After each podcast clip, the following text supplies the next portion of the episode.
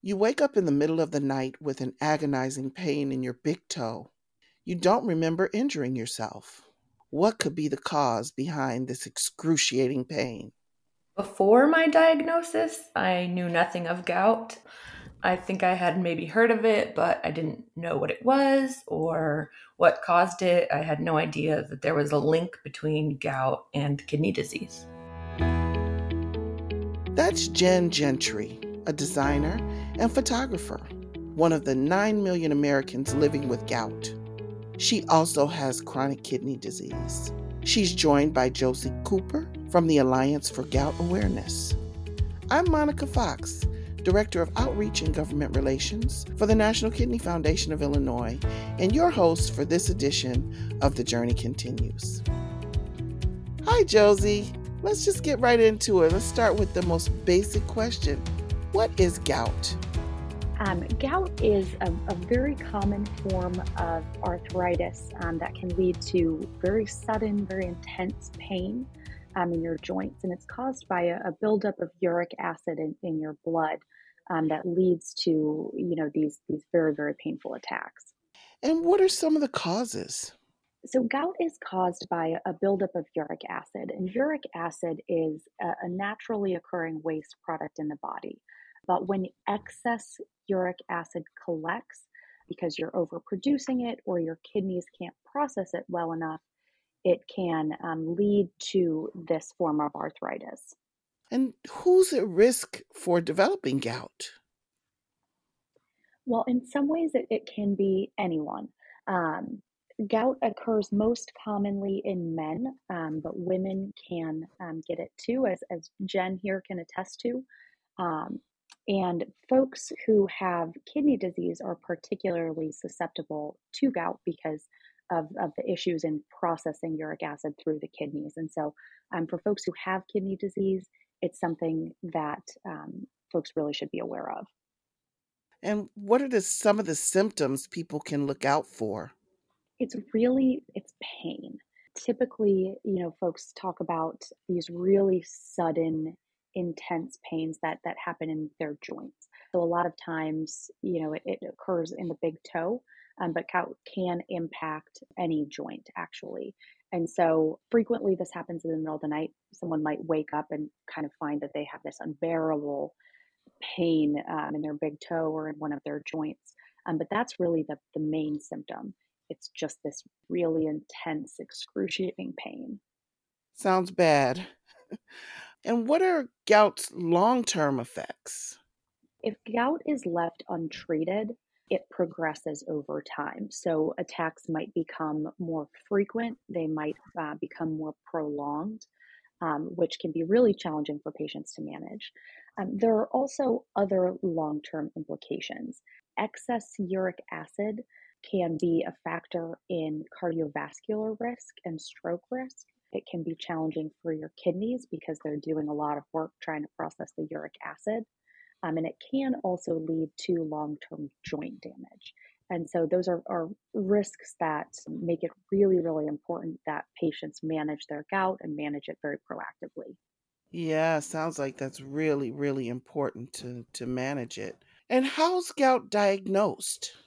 So, it can be diagnosed um, by doing a very simple blood test. There are a couple of other tests that um, your, your healthcare provider might kind of take up to diagnose, but it's it's very easy to test via the blood. Um, uric acid levels should be under six. That's the number that that we always like to make sure that patients know. But it's it's very easy to keep a close eye on that through a blood test. And is there a way to control uric acid? Is that something you can control by what you eat, or is there something a patient can do proactively? Absolutely. Gout is, you know, and I'm not a, a healthcare provider myself, but gout is extremely treatable. It's not curable, but it's it's very, very treatable. So the first approach that our physician advisors frequently talk about is, is controlling your pain. Um, so your doctor might prescribe, you know, anti-inflammatory therapies um, or other medication to, to help with that. And then the second approach actually involves decreasing the amount of uric acid that's in your blood. Um, that's really important to address um, the underlying cause, the uric acid, but also in managing, you know, and, and making sure you're not having flares. And so lifestyle changes can be a part of that, um, whether that's weight loss, um, reducing alcohol, uh, limiting certain foods. But for most folks, um, medication is an important part of, of gout management. So we really always at the Alliance for Gout Awareness um, encourage people to seek out a healthcare provider, typically a gout specialist, who can help you walk through your medication options, walk through those lifestyle changes, um, and make sure that you're on the right track. So tell me, how's the Alliance for Gout Awareness help people who are living with gout? That is my, my favorite question. Um, so, the Alliance for Gout Awareness is a nonprofit organization that, that works to do really two things. The first is to raise public awareness um, so that folks understand, you know, that, that this is a common disease, that they feel comfortable, that we destigmatize this condition. And then the second is to help people manage the disease. So we um, are a coalition. We work with about 15 other patient advocacy organizations, including the National Kidney Foundation, to provide education and empowerment to patients. And so, what that looks like in practice is developing educational resources, whether that's a video or a kind of gout guide, as we call them, but also hosting programs where patients can be connected with a healthcare provider, be connected with another patient, in order to learn more about how to successfully manage their disease. Um, and so we, we see ourselves as really a resource to patients, whether you've got questions or need help finding a healthcare provider. We're really here to provide as much support as we can. The Journey Continues is a, obviously a podcast about kidney health and organ donation. Can you tell me how gout's related to kidney disease? The cause of gout is uric acid, and uric acid um, is naturally filtered out by your kidneys. And so, if your kidneys aren't working as well as they, they should be, uric acid can then collect. And so, if you are already dealing with kidney disease, you have a higher risk of developing gout. Um, and gout can also lead to some issues if it's untreated with your kidneys. And so, it's a, a very, very close connection um, just based on you know that uric acid. Now, Jen is living with gout and chronic kidney disease. Jen, what did you know about gout and chronic kidney disease before your diagnosis? Oh gosh. Um, before my diagnosis, I knew nothing of gout. I think I had maybe heard of it, but I didn't know what it was or what caused it. I had no idea that there was a link between gout and kidney disease. So, which diagnosis came first? Um, kidney disease. I was diagnosed with CKD when I was about 12. Okay. And when did you first know something was wrong? Um, for gout wise, that was when I woke up in the morning early, um, one morning with horrible pain in my foot. Um, and I, you know, seeked medical care, and it took me about two years um, to get a diagnosis. It was awful. And then I learned then after those two years that gout was related to kidney disease. Did you go to your primary care doctor, your nephrologist? Why did it take two years to diagnose gout? I went through several doctors. Um, I didn't know you know what it was at first so i went to an urgent care because it just happened all of the sudden and that entailed like x-rays and you know you're fine go home and that happened a few times um, in different urgent care and then an er one time and then um, i finally went to a podiatrist because it was my foot over and over again and she tried to put a boot on me when I was having a gout flare. So that didn't go well. And she assumed that, you know, something else was wrong. And she looked in my chart. Thankfully, my nephrologist was in the same care group as she was. And she saw that I was a kidney patient. So from that, she said, you know, there's this thing called gout, and you might have that. And I think you should talk to your nephrologist. So then I went to my nephrologist for it. And it was still mismanaged for another year or two, year and a half maybe, before I went to a rheumatologist who finally, you know, explained to me exactly what it was and why it was happening and how uric acid had probably been building in my body since I was 12. Oh my goodness. So, how did it make you feel to finally learn your diagnosis? Oh my gosh, so good. um, it was really hard not knowing what it was, and um, it was very consuming, and it was getting worse and worse. So, finally knowing what was causing it and what it was was definitely life changing for me. Yeah, it must have been so scary to have that kind of pain for so long and not know what was causing it. How'd your diagnosis affect your lifestyle? Well, it actually helped because um, the rheumatologist kind of taught me that the medication that I was using, you know, probably wasn't enough. And my flares were coming, you know, more than once a month at this point for, you know, four to five days each. And it was, it was all consuming. And um, he kind of taught me that there are other options out there and we're going to try them all and we're going to get to the bottom of it and there's hope. So it was a really good thing for sure. Wow, that must have been such a relief to find someone who was who knew what you were dealing with and was committed to helping you get better. Yes. Yes. So much yes. Yeah. So how'd they treat your condition? What ended up working? I went through a few. I had started with Uloric from my nephrologist and steroids as needed, which, you know, came down to more than once a month for me. So there was a lot of steroids at the beginning. Um, we changed to allopurinol for a little bit through my rheumatologist and colchicine. Um, we upped the Uloric, and then we finally tried Krystexxa, the infusion medication. And that was the ticket for me for sure. From that point on, I was flare free, and I just do a low dose um, maintenance medication now daily. Okay, so glad you got it under control. Does your nutrition have anything to do with your control of of your gout?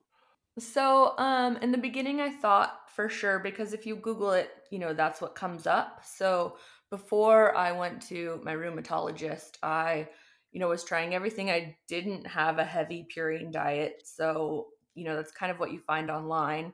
Um, so that was easy to cut out. It wasn't things that I was eating anyways. I drank all the cherry juice that exists in the world and that wasn't helping me so when i went to my rheumatologist i of course asked him you know i'm not eating these foods i'm drinking all this cherry juice and none of that is working um, it's still getting worse and worse you know kind of what else am i doing wrong here and um, he taught me that since it was coming from my kidney disease there probably wasn't a lot of control through my diet I could maybe, you know, bring it down a little bit. He said about one point, but, you know, if my uric acid is 10 plus, bringing it down one point by a very strict diet brings it to nine. You know, you're still above six, so you still can have all these flares. It was like I tried it all and then kind of learned more about maybe it wasn't going to work for me that way. Um, so I could, you know, relax on that aspect for a while. I see. So perhaps someone who's earlier on with lower levels might have better luck with that, but in, in your case, medication was the best way to get yours under control. Yes. That makes sense. So, what suggestions or advice would you have for others living with gout? Um, I say don't do what I did, which was um, I did not advocate for myself enough in the beginning. I didn't push more back, you know, with the doctors that were saying, you know, it's a sprain, go home, it's a sprain, go home. How was I spraining my foot in the middle of the night, you know, doing nothing? So I definitely say advocate for yourself more and get to the correct doctor. If your doctor is not helping you enough, you know, don't be afraid to change doctors and look for somebody else that would be better suited for you. That sounds like fantastic advice. I really, uh, I agree with that 100%. Thanks to our guests, Josie Cooper from the Alliance for Gout Awareness and Jen Gentry for educating us about gout and its effects on kidney health. If you'd like to learn more about gout, visit goutalliance.org. I'm Monica Fox, and this is The Journey Continues. Prevention is a key part of our mission at NKFI. That's why at the end of each episode, Dr. Melissa Prest offers a health or nutrition tip. Here's today's health tip about sleep. Getting good sleep quality is essential for your health and well being. Adults need about 7 to 9 hours of sleep each night. Not getting enough sleep has been found to be associated with the development of chronic illnesses like diabetes, heart disease, obesity, and depression. You may not be getting good quality sleep if you wake up in the morning and do not feel rested, if you've repeatedly woken up during your sleep hours, or if you're experiencing symptoms of sleep disorders such as snoring or gasping for air. Improving sleep quality may be helped by better sleep habits or being diagnosed and treated for any sleep disorder you may have. Good sleep habits, sometimes referred to as sleep hygiene, should be done 30 to 60 minutes before your sleep time every day. Examples of habits that can be used to improve your sleep health include being consistent by going to bed at the same time each night and getting up at the same time each morning, including on the weekends engaging in some relaxing activities like taking a warm bath or shower, doing gentle stretches, meditating, focusing on your breathing, or spending some time reading a book that isn't on an electronic reading device. Make sure your bedroom is quiet, dark, relaxing, and at a comfortable temperature. Remove electronic devices such as televisions, computers, and smartphones from your bedroom. Avoid large meals, caffeine, and alcohol before bedtime Get in some exercise during the day, as this can help you fall asleep more easily at night. And limit napping during the day, as this can disrupt your ability to fall asleep later. If you do need to nap, keep it to 30 minutes or less and avoid napping later in the afternoon. If you've implemented good sleep habits, or you're still having difficulty with your sleep, or the sleep difficulties continue to impact your day, talk with your healthcare provider for further care. With today's health tip, I'm Melissa Prest, a registered dietitian nutritionist and the foundation dietitian for the National Kidney Foundation of Illinois. The Journey Continues is brought to you by the National Kidney Foundation of Illinois and sponsored by Donate Life Illinois. To learn more about kidney disease and living donation, visit www.nkfi.org.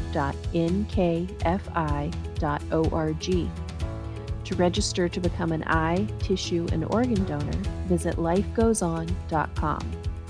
If you enjoyed what you heard today, please subscribe to and leave a review for The Journey Continues in Apple Podcasts or wherever you like to listen. This podcast is produced by Rivet. To hear more great podcasts, visit rivet360.com.